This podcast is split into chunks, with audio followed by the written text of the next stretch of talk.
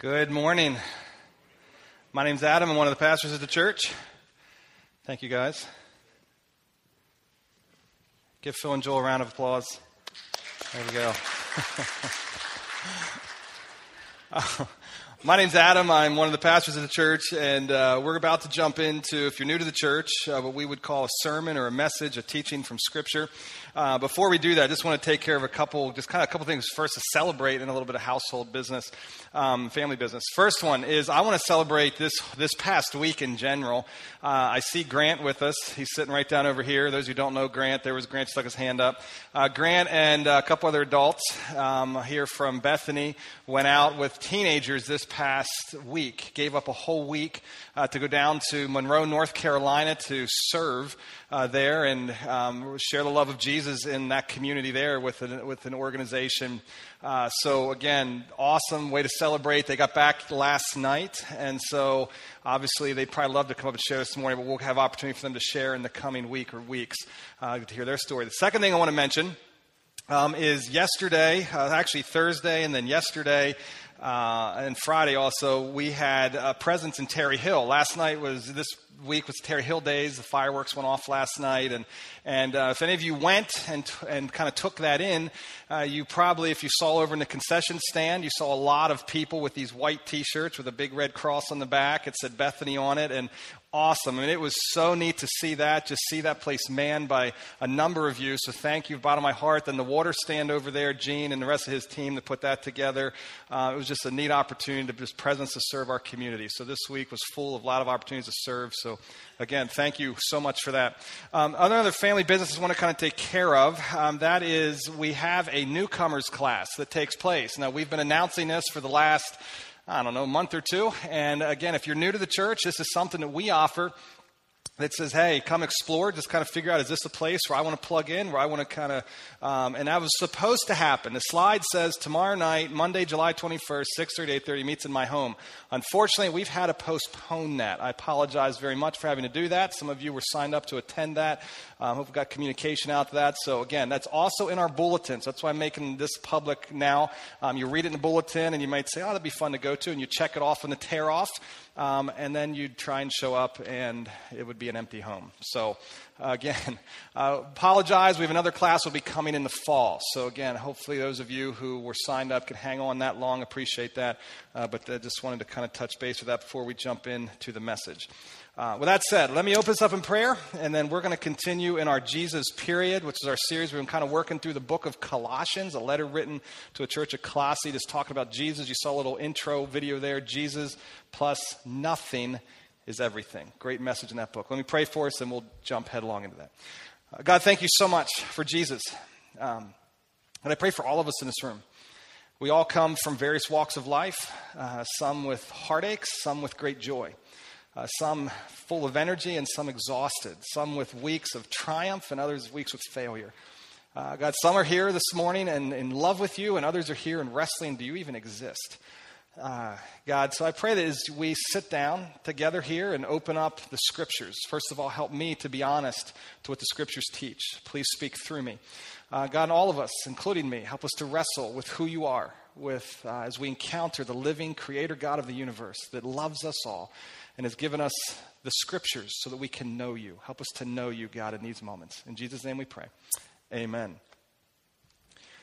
Again, we're in our series, Jesus Period. I want to say, let's start right out. We want to open up with me to Colossians. If you have your Bible, open up to Colossians chapter 3. Colossians, if you're new to the Bible, maybe not as familiar with the Bible as some others in the room, Colossians is what we call the New Testament. You'll see the yellow there.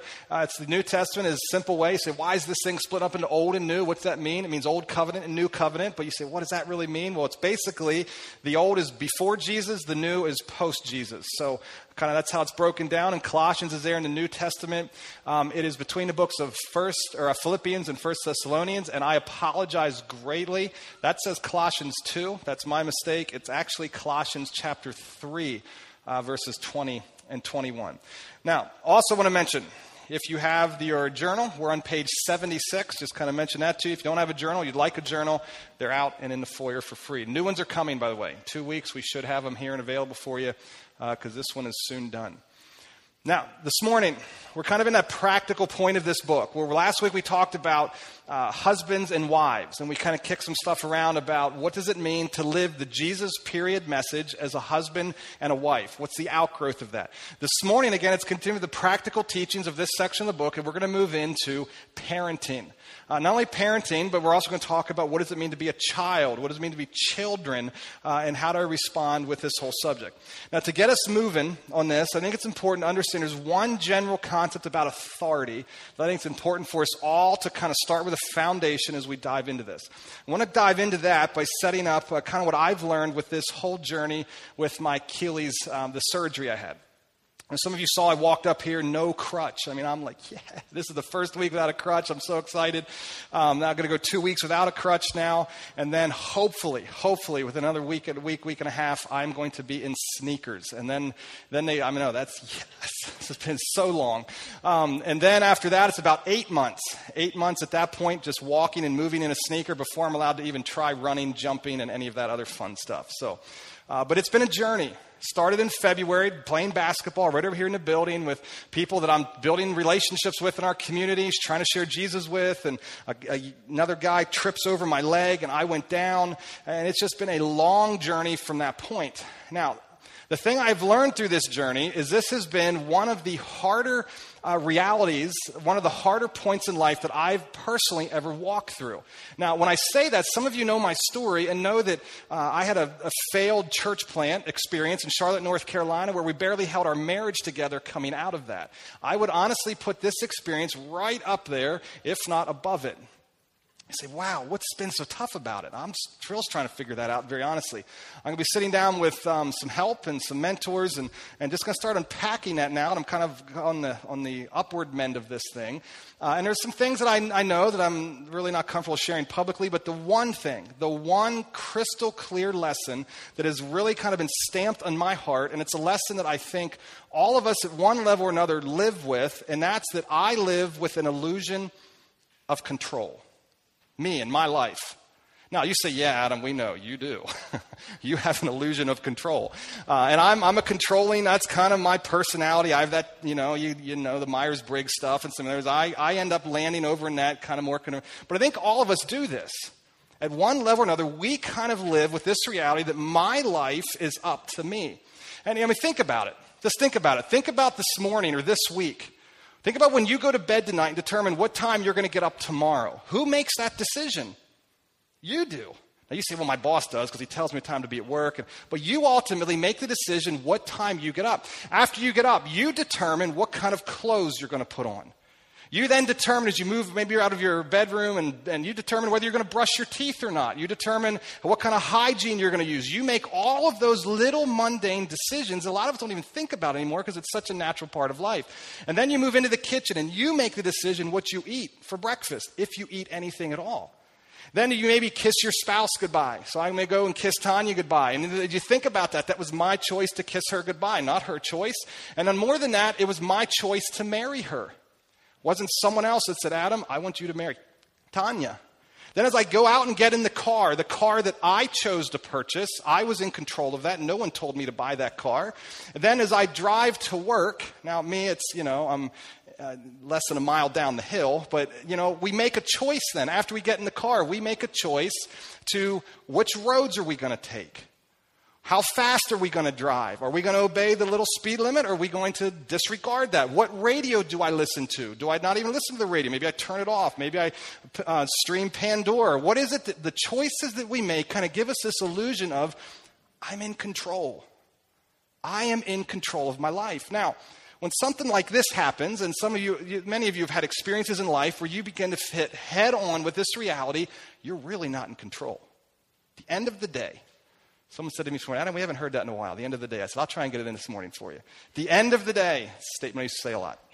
I am ultimately not in control of life. Now, why do I mention this as we get into parenting? Here's why.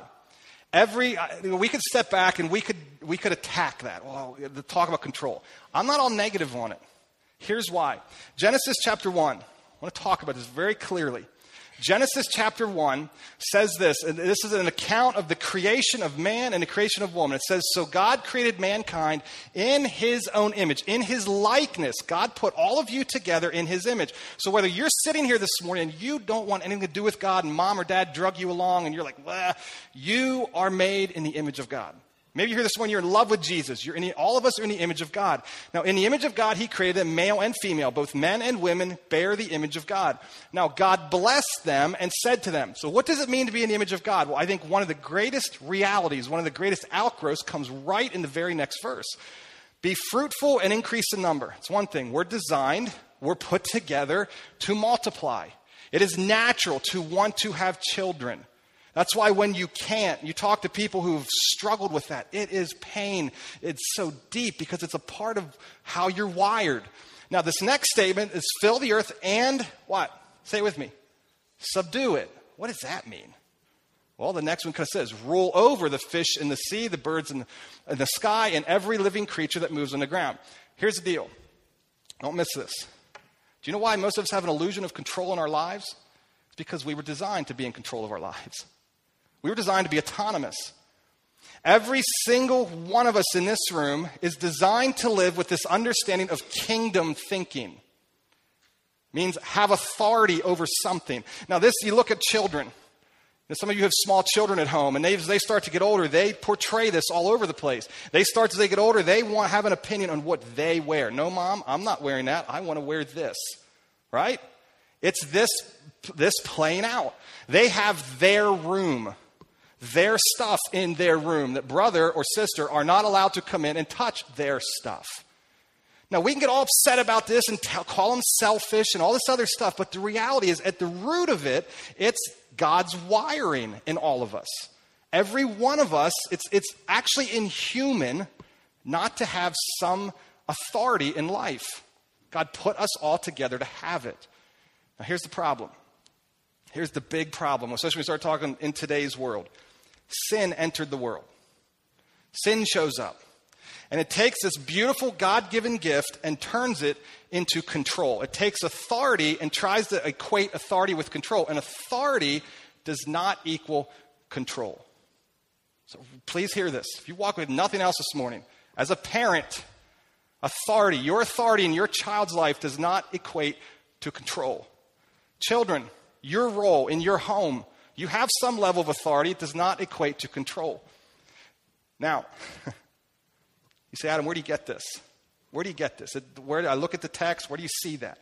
Well, I see it by we were created in the image of God to rule and to reign. The reason we were created that way is God said, okay, I'm going to create man in my image, and I am not going to physically live on the earth. I am physically in heaven. So physically on the earth is mankind, and they're going to rule and to reign in my essence, physical absence, as representatives of me.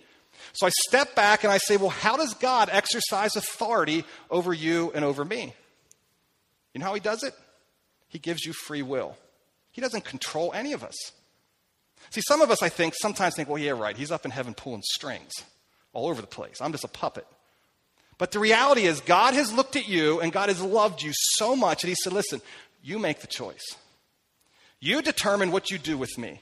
You determine whether you want to obey me or whether you want to walk away from me. You make the choice. So God doesn't exercise in his authority of us. He doesn't sit here and control every aspect of your life and my life. He says, I'm going to delegate that to you guys. You make the choice. Now, as we come to parenting, and we look at this in Colossians, whether a parent or a child, it's your role to give up control. Now, some of us know, yeah, that's right, kids, get that down. That's your role to give up control. But I want to challenge the parents here this morning. Ultimately, it's also your role to give up control. If you're parenting with control in your mind instead of authority, you're going to ruin, and I believe this text says, you're going to cause embitterment. You're going to discourage your kids as opposed to setting them free to go out into the world on mission. Now, let's dive into that. Let's dive into this thinking. The first one is children. You see in chapter 3, verse 20. Now, same thing as last week. It starts with wives and it moved to husbands. The writer here, Paul, it's like he starts with one and moves the other. The second one is ultimately the one with the greater responsibility. So again, let's talk about children first, and then let's really hit on the greater responsibility, which is parents, which we'll come to in verse 21. Verse 20, Simple verse. Children, obey your parents in everything. There's a scary one. Everything. Some of your translations say always be obeying your parents. I think that might be a little better rendering of the language, but it's, again, this is a pretty big black and white deal. Everything. Honor, obey your parents. For this pleases the Lord. Verse 21, fathers, do not embitter your children, or they will become discouraged. So children, obey. Fathers, don't embitter. Now, as we start and unpack this truth, parents and children give up control. We can see right away in verse 20, well, it's really easy. Children, give up control. Well, I want to talk about why. I'm going to talk to the kids here this morning, teenagers, children in general. Why do I give up control? Why is this a big deal? What's important about this? Well, let's go back to another book, Ephesians chapter 6. Parallel writing, parallel truth, the same writer writing to another church, giving the same concept, but he gives a little more detail. And he says this, children, obey your parents in the Lord, for this is right. Honor your father and mother. So he's quoting now the 10 commandments. Honor your father and mother, which is the first commandment with a promise. So we have the 10 commandments, and we have this one that comes along where it says, I'm going to give you a promise. If you obey this, I'm going to promise something to happen. So what happens? So that it may go well with you and that you may enjoy long life on the earth. Pretty simple, right? I want to go even deeper. Why? How does this happen? Let's push in on this a little bit. Well, here's how I've seen it play out. I want to just share probably the most relevant thing that I've seen in my life of where I've seen this play out.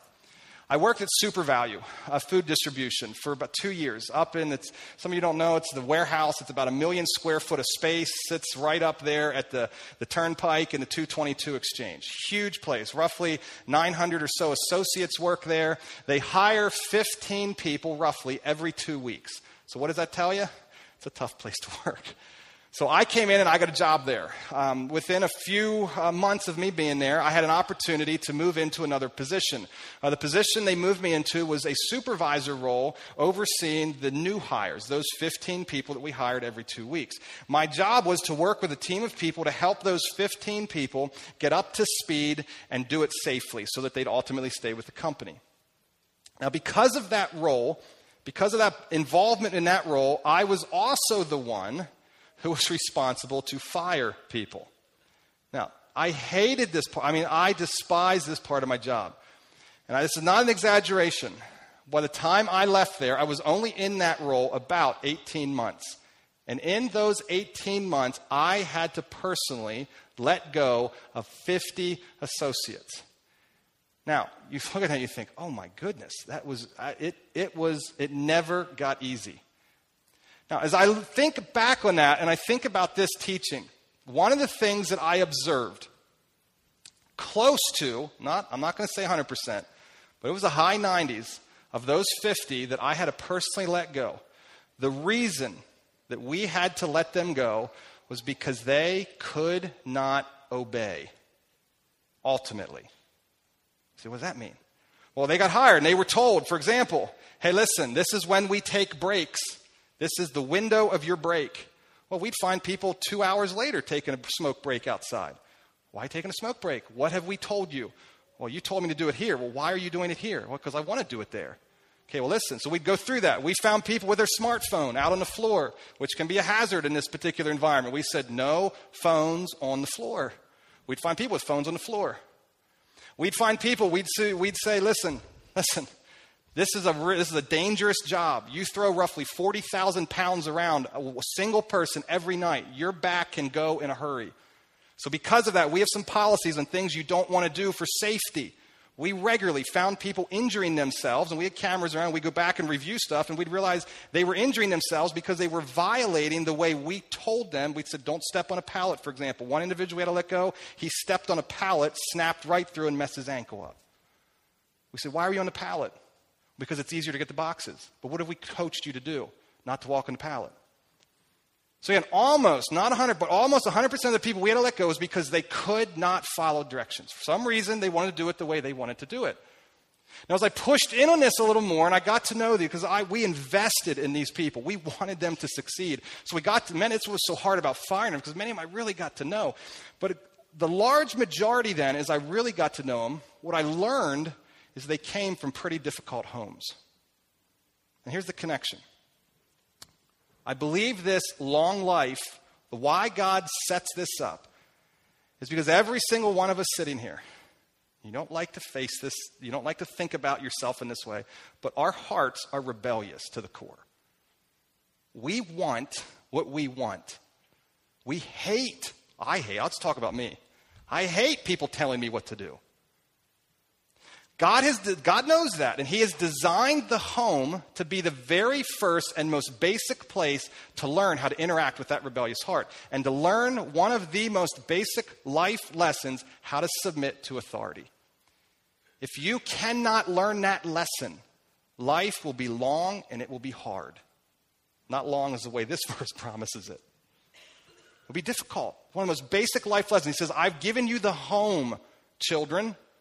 Young men, young girls, I've given you the home to teach you how to interact with authority. I've seen a lot of marriages fall apart because the husband doesn't know how to interact with authority, because the wife doesn't know how to interact with authority. This is a really big deal. Life goes well when we learn how to interact with authority. Now, I want to push even further with this and give another reason why, and just compel especially young people to understand this is a leadership principle. When you stop trying to take control, it leaves the authority figure with the weight of responsibility. You want children, you want your mom and dad to take responsibility for the role that God has given them. They can't take it unless you give up control. Another example of this, I coached football. I was 2 years out of high school, and Warwick High School approaches me and says, will you come on as a paid employee on our coaching staff? And I don't know what they were thinking, 2 years out of high school. So I come on. I say, I'll do this. Into the season, my very first paid season as the offensive and defensive line coach for our junior high team, the ninth grade team.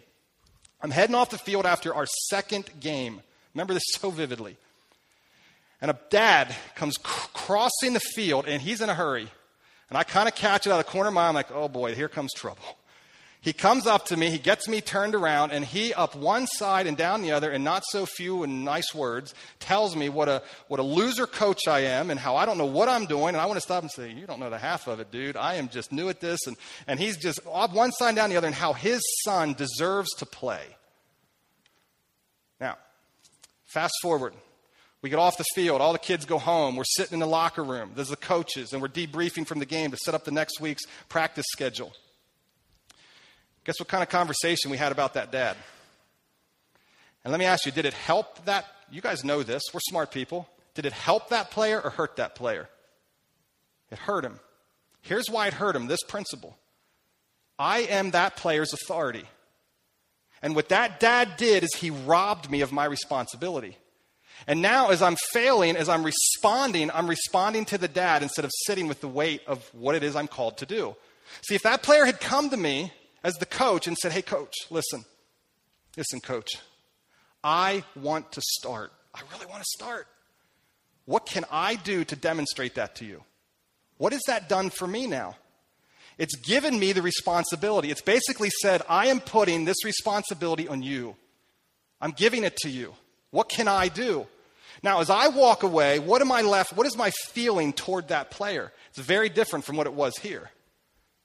And now I am going to now take the responsibility to say, I want to help you succeed. I'm going to do everything in my power to help you succeed. And if I fail at this point, now I'm left to look in the mirror as opposed to stare at dad and point my finger at him.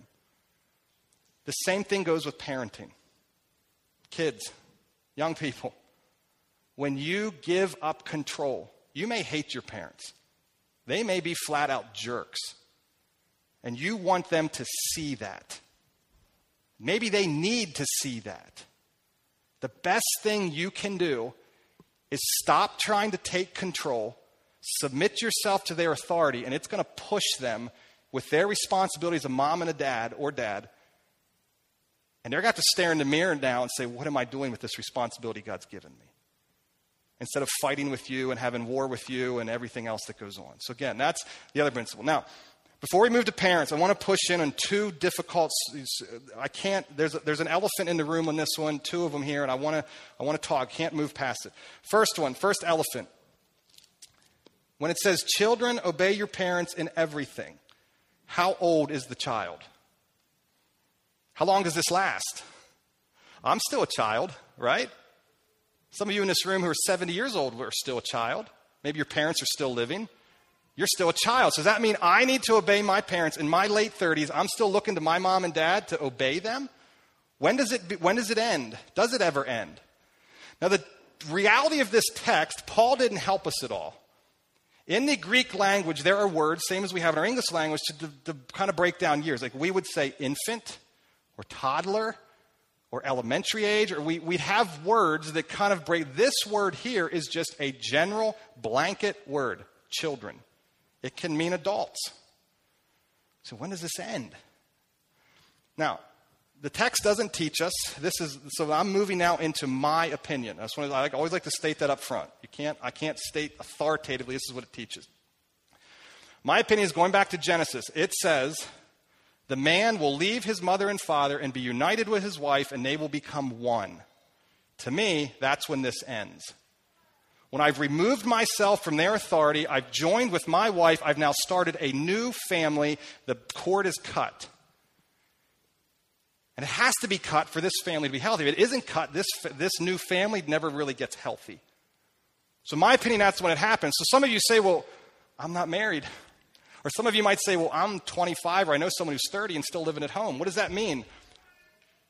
My opinion is, you're still under your parents' authority. My opinion. I know there may be a difference of opinion here, and very intelligent difference of opinion on that, but I just want to state that.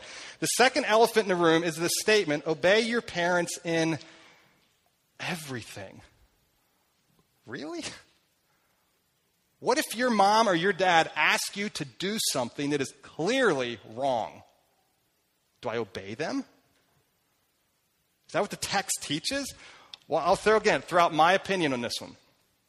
It is possible to honor and not obey. I really believe this. Now, this gets tricky, and if you're in one of these situations, I want to say right up front, please talk to your youth leader. Talk to a counselor.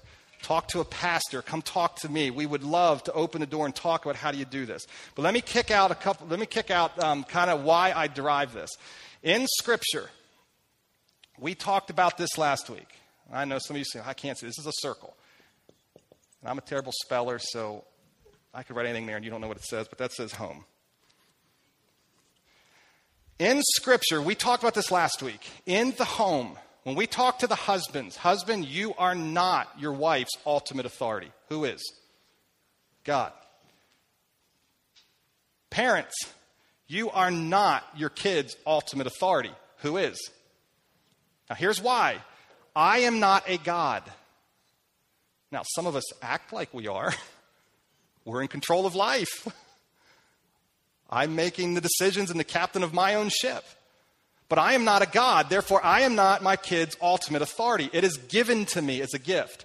And within the home, that authority is limited. Okay, that's why I draw the circle. It's limited. There are certain things that I cannot step in. So, for example, we have our government. Okay, now they have some authority. Some of us think too much. Some of us think not enough, whether you're Democrat or Republican and where you land on that. But they have some level of authority. And so there are things within the government that I as a father cannot overrule and overstep. Now, there is some place in between where it gets a little sticky. I understand that. The church is another place where there is some authority given. Okay, the church. Again, the church has within its, Scripture lays out a hierarchy of leadership and says this is how it should function. But even within the church, there are limits. There's only so far you can go with this because I am not your ultimate authority. So God says there are limits. And again, there's overlap where it gets a little sticky, and then it really gets sticky when the three come together. But again, so I want to throw this out to say, that's why I say it can be possible for a parent to tell a child to violate the law. And it's okay for the parent to say, God hasn't given you that authority. So I can't honor that. I can't obey it. I can honor you, but I can't obey it. And I want to push in even deeper with this one. I want to really make this one throw some gray, and I'll give you some discussion to have at your lunchtime or your small group this week. How about the situation where I've seen this as a youth pastor? I saw this in years of youth pastor. A young person comes to me, and they're struggling because I've worked with them as a teenager. Now they're ready to get married, and their dad says, "You can't marry her." Now, the young person says to me, "I sat down and I prayed, and I hear God telling me this is the girl for me. And my dad isn't even a believer in Jesus. My dad doesn't even go to church. My dad's a little unhealthy. He's way unhealthy. What do you do?" Has your parent been given the authority to determine who you marry and who you don't marry? Especially when you believe God's telling you. Throw out another context. I've seen this one a lot, unfortunately. Young people who God gets a hold of them and they say, "I want to go to Bible college or Bible institute so I can pursue what God's called me to do in missions work." And the mom and the dad maybe aren't even believers in Jesus, or I've even seen believers in Jesus step in and say, "No way, my son or daughter will never go to that school. You need to go out, get your degree, and get a job." You say, "Well, I heard God call me to be a pastor, to be a missionary." What do you do?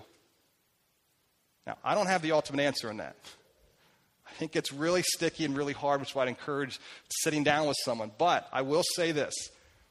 You are skating on really thin ice to go ahead and marry the guy or to go ahead and go to the college. It's my personal belief. I've seen a lot of wrecked lives. One story in my mind from years past where someone, the parent family stepped in and said, "We don't want you marrying him." The person went ahead and married him anyway. Today they're facing divorce. So I'd say it this way. Kids, in Scripture, this isn't new with me, but in Scripture, God demonstrates that he can speak through donkeys. If your parent's a donkey, he might be speaking through them. Okay, I'll leave it at that. That's the G-rated version. Now, let's move to the other side of the equation. Let's talk to parents. And first, let me mention this. If you're struggling as a child or even an adult child with hurtful parents, parents that did not do their role well, and you're saying, "How do I honor them? They are so messed up, and they've hurt me so deeply." There's a lot of stuff out there, and I wish I could put it all up. And I don't put this up because it's the best one. I put this up because it's the most recent one I've read. I read this past spring. It really helped me, and I have good parents, but I think it helps all. But it's called Forgiving Our Fathers and Mothers by... Leslie Leland Fields and Dr. Jill Hubbard. Great stuff on really wrestling with how do you walk through honoring mom or dad when it's really they may not be living a life worth honoring. So again, that's for it. Now, parents. Let's talk about parents a minute. Again, whether you're a parent or a child, it's your role to give up control. Now, you parents, you say, "I get how my kids are to do that, but how about me?" Let's read the verse again. Fathers. Verse 21, chapter 3. Fathers, do not embitter your children, or they will become discouraged. Do not embitter your children. Now, the first thing I want to mention, why this word father shows up. Now, there is all kinds of brilliant Greek scholars, which I am not, who get into this word and talk about should it say fathers or should it say parent. The original language could go either direction. So why you see some of you have translations in your hand right now or on your phone that actually doesn't even say fathers, it says parent. Now, I personally lean towards it should say parent. But if you want fathers, that'll work too. I want to talk and push into this a little bit. Remember, authority does not equal control. I want to read this verse, Proverbs 22:6. I have heard this quoted a lot. Start children off on the way they should go, and even when they are old, they will not turn from it. Let me ask a question. Does great parenting guarantee great kids? Look at you. I see it. You're going like this. No, it doesn't. Well, now, wait a minute. I read this verse and I'm like, start children off on the way they should go, and even when they are old, they will not depart from it. Here's the deal. Great parenting does not guarantee great kids. You guys know this. You're smart. So what do you do with that verse? Well, that verse is in what we would call, it's wisdom literature. And it's so important as you interpret the Bible, you understand what is, like Colossians is a letter. You need to understand it because there's context to the letter. There's a group that's being written to. There's an author that's writing it. Wisdom literature is just like early to bed, early to rise, makes a man healthy, wealthy, and wise. Good old Benjamin Franklin. That's called a proverb. That's wisdom literature. Does that mean if you start going to bed early every night and get up early every morning, you're going to be healthy, wealthy, and wise? All of you would say, no, it doesn't. But generally, what's the heart of the verse is talking about a general truth of discipline in life will produce healthier living. Proverbs are general principles, not guaranteed promises. Same as like a sociologist would go out and study humanity. And they may come back and begin to learn some things about humanity. And they can say, this is generally how this personality type responds in these circumstances. But it's a general truth, not an absolute truth. So very, very important. Now, why is this a big deal? Because this gets us in a lot of trouble. Young parents, I'll speak for myself. As a young parent, I'm getting over this. I've repented of this. Early on, this is what I thought. Now, if you would have pushed me, I would have said, no, that's not true. But you know when I began to realize it's true? When I have my young son, 1.5 to 2 years old, my firstborn, the poor firstborn, right? How many of you are firstborns? Look around. Please give that person that has their hand up a big hug at the end of this service. Or maybe now if you want. The poor firstborn, right? I think that's why God made them tenacious little creatures, because they usually deal with it. But anyway, my firstborn, we're living in Mifflin County, Pennsylvania. I'm taking him shopping at the Burnham Giant grocery food store. And for some reason, he decides, unbeknownst to me, and I don't know what's going on, he is screaming. He's throwing a fit at me. He wants something. Now, I don't think he needs whatever he wants, and I'm trying to tell him to stop. Well, he's not stopping, and he gets louder and more obnoxious and crazy. And suddenly, parents, have you ever been there? Suddenly you realize everyone around you is doing this. What do you feel as a parent? Shame, guilt. I got to control this kid. I'm a bad parent. You know why we feel that? Because when you're in the reversed role, what do we do when we see the bad kid in public? We subtly believe this, though we say it's not true. And it is so dangerous. Because now what ends up happening, I step in with my now precious little boy and control and force. And now instead of coming at him with grace, I come at him with coerced power to shut him down. I'm trying to control that little boy. Because it's attaching itself to my own identity and my own dignity and everything else about me as a dad. And because I believe great parents make great kids and this kid isn't great, so it must mean I'm not good. It gets us in a lot of trouble. Now, so what is parenting? Control is never what one human is to be to another. Parenting all the more. Children, this is one of my favorite verses, all-time favorite verses on parents, for parents to children. Psalm 127, verses 3 to 5. Children are a heritage from the Lord, offspring, a reward from him, like arrows. Look at this imagery. What is an arrow? An arrow isn't something that we do recreationally, go out and shoot at targets in our backyard. In this culture, an arrow was used to provide food and to defend off enemies. So like arrows in the hands of a warrior. Parents, you're warriors. I mean, you're at battle. Our children, born in one's youth, blessed is the man whose quiver is full of them. They will not be put to shame when they contend with their opponents in court. This verse kind of the presupposition is you are moving on mission, and your children are used on that mission. You load your children up, you pull it out, and you let them go. Children are not to be controlled and coerced and pulled in and kept safe. The older children get, those arms open up, and you're loading them up and getting ready to send your children out into this world on mission to hit the enemy head on. Now, what I've found as a parent, I don't like this. I don't like this at all. And I've found as a parent, it gets me a little nervous. Some anxiety wells up. Those of you who have done any kind of leadership reading know that delegation's a really good thing and talked about a lot. How many times have you heard it talked about that delegation creates anxiety because I'm giving up control and now I'm giving it to someone who can do something with it that I may not do and I may not even like. And it creates anxiety inside of us, and it makes us nervous, and we want to step this thing in, or we want to pull them in and shelter them. You know, and I want to say the biggest lesson I'm learning, this is harder and harder the older my kids get. This world's scary, isn't it? It's not friendly to Christian people, to Christian thinking, to people who love Jesus.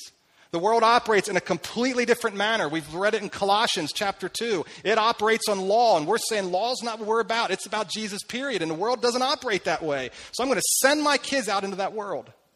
It's important that I, as a parent, am preparing them and delegating them. Let me, again, a little drawing that may help with this. I saw this with me a long while ago, and it's always helped me kind of some. Hopefully it helps you. Draw a graph. On this line here, is we're going to use it to represent age. So over here we have 18. Over here we have 0, infant. This line here we're going to use to represent decision making.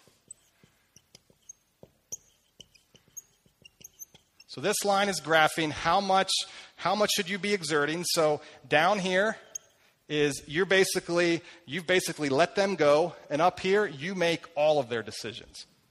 Okay? Everything. Now, some of you have seen this before. What happens as a child gets older? Okay, it goes this way. So now, obviously, when my child is an infant, I make all their decisions for them. When are you going to bed? Now, some of you think, yeah, right. They make them for me. But the reality is, I am deciding when they go to bed, what they wear, what they eat, all that stuff. I am making those decisions. Now, as a child gets older, it should get down to the point where I'm making none of their decisions. Now, see, our kids, now if you chart this on a graph, and it's not, sometimes this looks a little tricky. Sometimes it goes like this because the children have not handled maybe you're giving up a little more control and they're proving they can't handle it. So you've got to come back up. And so this gets messy. But somewhere here in the middle is where probably the most tension lies. We're soon like, and that's where I'm at. I'll just candidly say, this is where I'm at with my oldest. He's getting to the point where he's a big boy now. And it's important for us to read books like we are as a family. We're reading The Insanity of God. Some of you read that book, and that's an adult book. It deals with horrendous treatment in another country, in Somaliland, back in the late 80s, early 90s. Of torture of women, of people who are killed for their faith, of dead bodies all over and landmines and just and wrestling with, is God good and does he exist and how? And you think, well, why are you reading this to your son?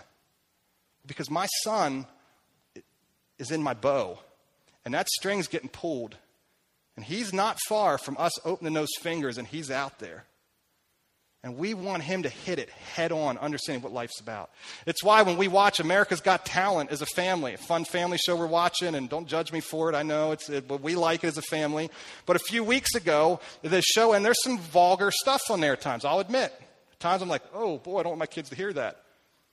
But again, I'm trying to help my kids understand mission. So a few weeks ago, there's this 70-year-old guy, some of you may have seen it, and he's singing a song, this love song relationship, this little ditty he made up. He's singing it back and forth about this girl that he met, how he's fallen in love with her. It's a 70-year-old guy. You think, oh, this is a great little innocent song. And then it ends at the very end by talking about the girl really is a guy. And he used the actual anatomy word for the man. And my kids were like, and I'm like, give us some warning, guys. I mean, I could have switched a channel or something, but our kids heard it. Now, authority versus control. Here's what I learned to do as a dad. I let them laugh because I understand why they laughed. But ultimately, I don't want them laughing at that. Ultimately, I want them to understand that is brokenness. That really exists in the world. There's a lot of sexual identity. It's just a mess in our world today. And so I want my kids to understand, I want my kids to love those people and those who are struggling in that area. So we talked to our kids about that. We had a whole conversation. I mean, this was it was one of those wow conversations. Kind of like when my kids came home off the bus and said, "Dad, we heard the F word today. What does that mean?" So, you know, they get into those, you kind of start to sweat as a parent. So we're laying it out. Well, here's the cool thing. 2 weeks roughly later, Tanya is out clothes shopping with our kids. And in the clothing store, my one son comes over and's like, the store, I wasn't there, comes over and says, Mom. And across the way was a man dressed as a woman. Now, it gave us great opportunity. Well, they just saw it on TV and heard it joked about. And it gave my wife great opportunity to say again, "Luke, Zach, Eden, you're loaded. And we're going to let you go." And right there is the target. We're on mission. There's a lot of hurt represented in that person. Whether they know it or not, it's there. And we're raising you up to let you go out there on mission. Now, I admit, I stand and talk about this very passionately on stage, but let me tell you, it is scary stuff, especially when they come home talking like those we're trying to influence and doing like those we're trying to influence and reach. It's scary. The older our kids get, I used to stand with infants and talk about this with such idealistic passion. And the older I get, I'm realizing this is messy and it's hard and it's scary. But again, parenting is not about control. Finally, I want to mention about parenting. Ephesians 6:4. Let me come back there. "Fathers, do not exasperate your children." Same thought. "Instead, bring them up in the training and instruction of the Lord." From Deuteronomy chapter 6, as some of you are going to read that, you're actually going to read that in your reading plan this week. Deuteronomy chapter 6, all the way to Ephesians and all points in between. God in Scripture never gives the role of raising children to the nation of Israel or the church. It's always given to the parent. Now, this is something that I look at young parents today, at the generation coming up today, and it is incredible because they get this. The generation ahead of me didn't always grab this real well. The generation ahead of me, as I've talked to my own parents and my grandparents, they generally thought, you know what my job is as a parent is to get my kids into the church building every time the doors are open so that they've got a chance at making it. The generation today, I find buried in their heart is it's my job. God's given me that authority. God's asked me to do that. And again, this is why at Bethany we say, my kids, Adam Nagel's kids, loving and living on mission is my responsibility, not this church's. And this is so important. We're beginning to make decisions that are going to be change-oriented things. And some of those changes we're just beginning to kind of kick some around, or could be big changes, but they're driven by this belief and saying it is the parents' responsibility. So again, this is why one of the reasons I just want to take some time to just plug what Rachel is doing. Again, you can either get this stuff on an app. Some of you, if you're in children's ministry, talk to Rachel. She can tell you how to get that app. Or you can get it online on a computer if you don't have a smartphone. Or you can bring home every day at the check-in. Every week when you go, there's a paper that looks just like this. And on that paper, it says, hey, this morning in church, this is the verse we memorized and this is what we talked about. Right now, they're learning about friendship. And it's saying, listen, take this home because this is you, parents. Begin to instill in their hearts. We're going to encourage them, but ultimately it's your job to drive it into their hearts. We're going to build healthy relationships outside of the home with them, with their small group leader. So again, there's this. Then there's a thing called a meal time, so a thing you can do with your kids at meal. There's a bedtime component to this, so as you're laying your kids down to bed. Then they have it for both ages. Then we have this quiet time sheet. You know, parents, if your kids are not in the Word of God for themselves, pick this up. If they're already doing something, that's awesome. But I'm amazed at how many kids, as I hear stories, come back to children's church and aren't doing any kind of reading for themselves. And that's ultimately not our job. That comes back to mom and dad. And I don't say it to shame anyone. I say, listen, that's your job, and I think you know that. So again, this is a cool sheet. It's just 4 days where they get to sit down, they read a passage, and there's usually an activity to help them at their age level engage it and talk about it. And so that when they come back to their small group leader can say, how's it going? So again, that's there. That's at the check-in station. Again, the app, and then our Right Now Media. Some of you are familiar with that. If you're not familiar, let us know, and we'll get you hooked up with that. But has curriculum on there for parents that's driven right out of the curriculum we're using here on Sunday morning. Really big deal to us that this is just an embraced reality and truth. Now, here's where I'm going to land. Covered a lot of ground this morning. And some of you are saying, I wish you would go deeper with the kids or the parent. I wish I could too, but we covered both sides. And here's where I want to land. About 6 months ago, in my own reading, I was reading this verse in Colossians about parents. Do not embitter. Some of your translations say, do not provoke your kids to wrath. So I began to wrestle with, what does that look like? What is that? As a dad, I want to raise... I believe every one of you here wants to do a good job with your kids. So I say, what does that look like? So I got on my computer. Some of you know Bible Gateway. And I just typed in provoke. I want to read all the passages in the scripture to use this word provoke. I don't know why I was prompted to do that, but and as I read through, I started reading verse after verse after verse after verse after verse.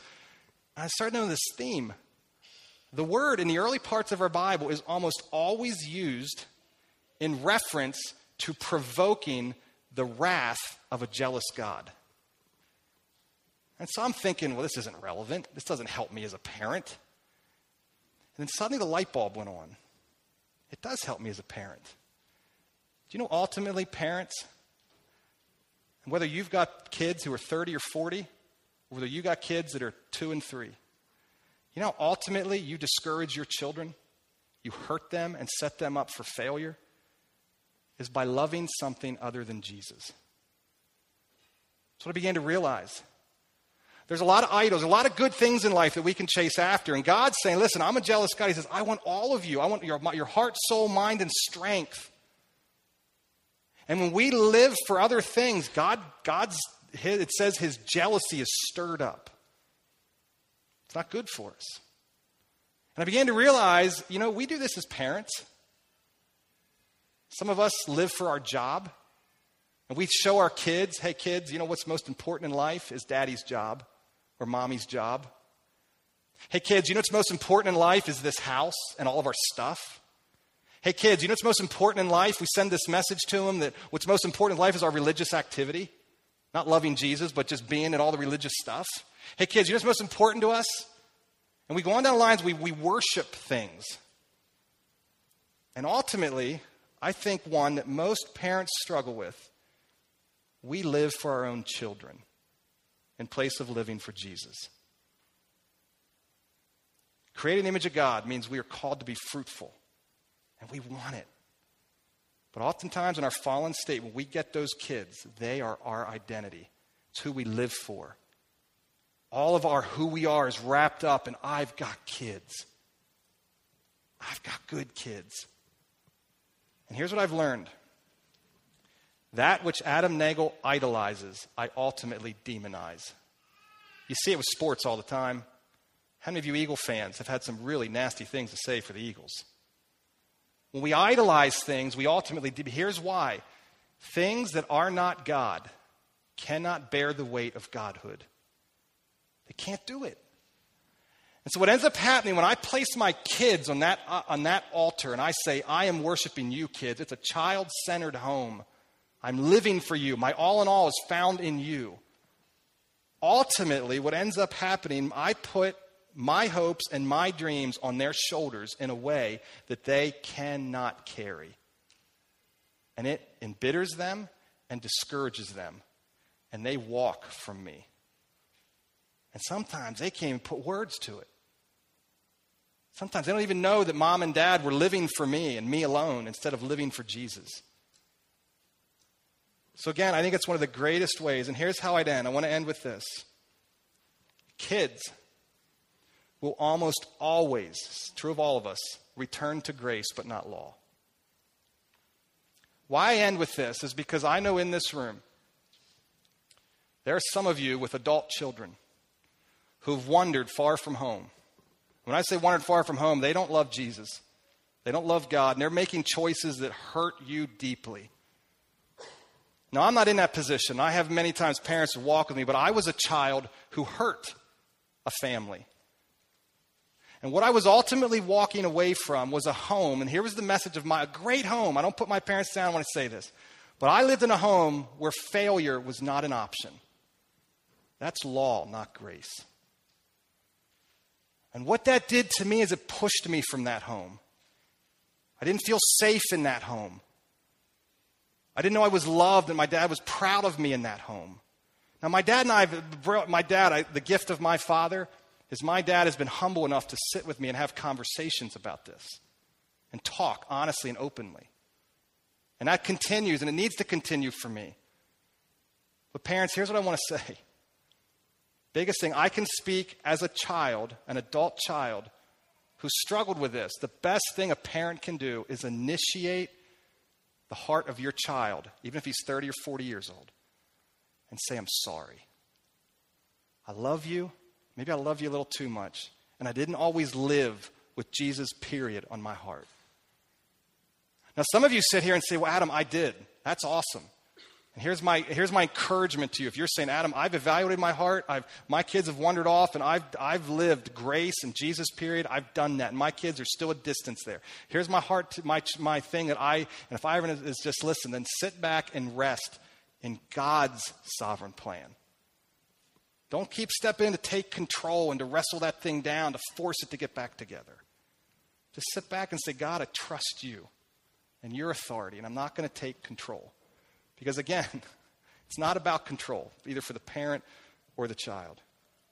So I'm going to go to prayer. We're going to sing a song, Give Us Clean Hands. It's a song all about idols, all about help me to worship well. Help me to really search my heart and live for Jesus, period. The reason I'm going to end with this is because as we talk about all this message and control, all of us want to live life well. I don't know of one of you that got out of bed this morning and say, I hope I fail big time today. I hope I'm the biggest loser that anyone's ever seen. None of you want that. We all want well-being in life. Ultimately, it starts with learning to wrestle with authority. Ultimately, it starts with learning to submit to Jesus Christ, period. God, thank you so much for your grace and your mercy. Thank you so much for the life that we can have in you. Thank you so much for sending your son to this earth to die for us. People who at the very core of us are rebellious, people who are sinful, people who push back from you, people who think that we can figure life out. And God, people who worship the created and not the creator. God, we've talked about a lot of things this morning, and God, I've been all over the place with parents and kids. And God, I pray for the kids here this morning, people that maybe still live at home and under the authority of their parents. God, there's so much we could pray for here. I pray, help those children to learn how to honor and obey their parents. God, I specifically pray right now for those who are living in homes that they would find their moms and dads not worthy of honor. They would maybe find a mom and her dad to be a jerk or to hurtful or painful. God, I pray specifically for those kids. Help them. Give them grace and understanding of how to submit and place that responsibility on mom or dad. God, I pray for the parents in the room.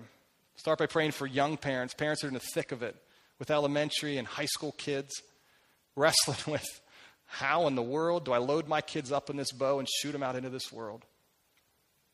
How do I make my heart vulnerable to the place that I'm releasing and giving up control to send my kids on mission? God, that's so scary and so hard and so messy. And God, Scripture doesn't give us a lot of detail.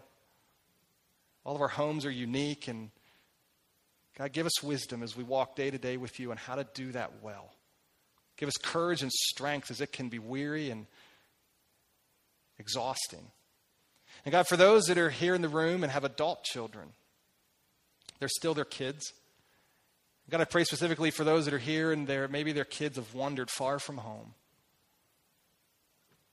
God, I watch the pain in my own parents' heart and watch the tears that they shed over the years as I made choices that took me far from home.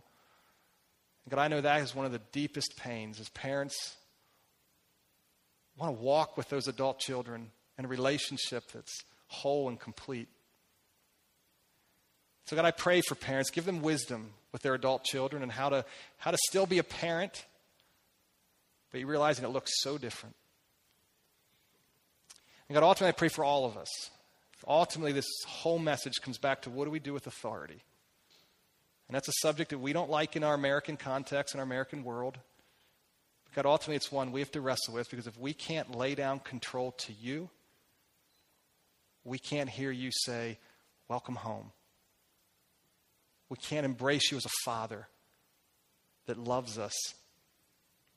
And we can't look forward to being with you one day for all of eternity if we can't lay down and say, I die to self. I'm a sinner. I need Jesus' help and grace and mercy. So help us all to wrestle with what is it that we're living for, what are the idols in our heart, and give us clean hands. In Jesus' name we pray. Amen.